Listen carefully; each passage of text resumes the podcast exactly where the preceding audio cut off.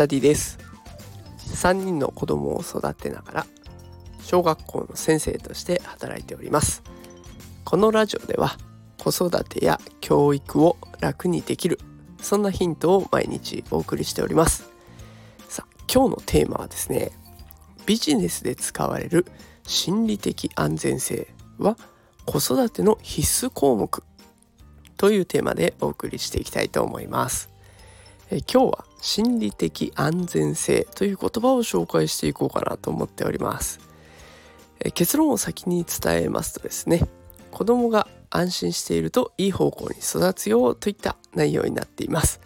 まあ、ここまでで、えー、内容の9割を話してしまっておりますので残り1割を、まあ、薄く長く伸ばして放送していこうかなと思いますのでゆるゆるとお付き合いください。えー、まずはですね心理的安全性という言葉の意味を紹介しようかなと思います。心理的安全性の言葉の意味はその場において自分以外の誰かに自分の気持ちや考えを安心して話せる状態。このことを指してるんですね。あのかの有名な Google がですねチームが良いパフォーマンスを出すにはどのような条件があるのかという研究をしたそうです。でその研究結果からね最大限のチームパフォーマンスに必要不可欠なものとして心理的安全性っていうものがあるよっていうところを導き出したんですね。でここからビジネス界では心理的安全性あこうビジネスの場でね自分以外の誰かに自分の気持ちとか考えを安心して話せる状態が必要なんだっていうことでこう躍起になってその心理的安全性を高めようとしてるわけなんですね。でこの心理的安全性を高めるメリットにはどんなものがあるのかというところに話を移していこうと思います。えー、参考にした記事がありまして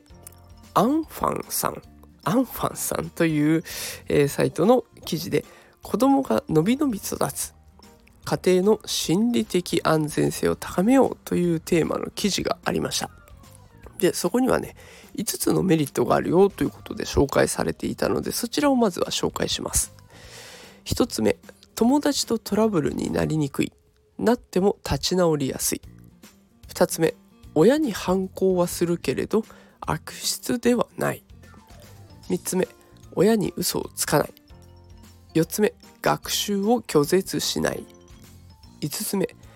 他人に対して思いやりが持てる。この5つだったんですね。で私自身学校現場でね多くの子供を見ています。ので心理的安全性が高いんだろうなこの子は。で実際面談してみるとああこれは安心できるなっていう親御さんのもとで育った子っていうのはね本当によくわかります。3つの特徴があるんです。こちら、えーと、私の実体験に伴ったものですが3つ紹介させてもらいます。1つ目何事にも前向きに取り組みます。2つ目悪いことをしたら素直に反省します。3つ目作業が丁寧です。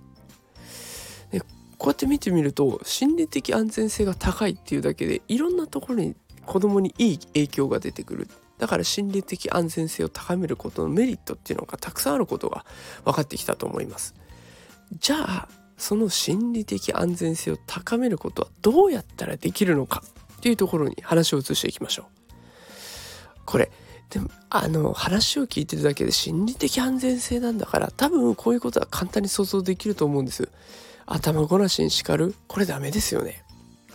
恐怖で縛り付けるこれもきっとダメですよね。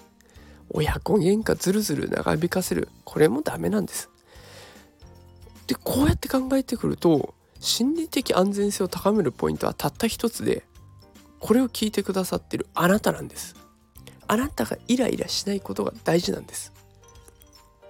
親であるあなたが頭ごなしに叱らない頭ごなしに叱らないでしかも恐怖で縛り付けることもしない親子喧嘩もずるずる長引かせないイライラしてない状況っていうのが一番いいんですね。でいつでも長期限なんてのは難しい。私も絶対すぐイライラしちゃうから。だったら自分がご機嫌になれることを探していきましょう。運動、読書、映画、音楽、何でもできる時代です。でパートナーと相談してね互いに一人の時間を作って好きなことをしていくっていうのは大事だと思いますでもちろんねお金を払ってベビーシッターさんを雇うだって全然問題ないですでこれがあなたの健康につながってで子供の心理的安全性を高めることにつながるんですベビーシッターなんて雇って親として失格よなんて言ってくる人たまにいますがこんなのは甘えでも何でもないこれが子供のためになるんだったらそれはそれでいいじゃないですか。ね、たまには楽していくってこともあっていいんです。普段それだけ頑張ってるんですから、ね、自信を持って楽していきましょう。さあということで今日は心理的安全性というお話をしてみました。ね、ポイントはあなたが上機嫌でいること。これ限ります。さあ今日の話を聞いてね、良かったなと思っていただいた方は、いいねとかコメントいただけると嬉しいです。さあそれではこれからも毎日夕方5時放送していきますのでよかったら聞いてみてください。それではまた明日お会いしましょう。今日も最後まで聞いてくださってありがとうございました。それではさようなら。